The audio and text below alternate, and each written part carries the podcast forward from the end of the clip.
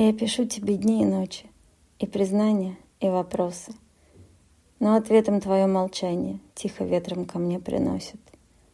Я кричу и кричу в надежде, что заметишь мои метания, но лишь изредка пару строчек присылаешь как наказание. Я пытаюсь тебя увидеть в этих строчках скупых и грустных, но тщетны все мои попытки, я напрасно ищу там чувства. Не читаешь мои послания, нет дороги мне в мир твой странный.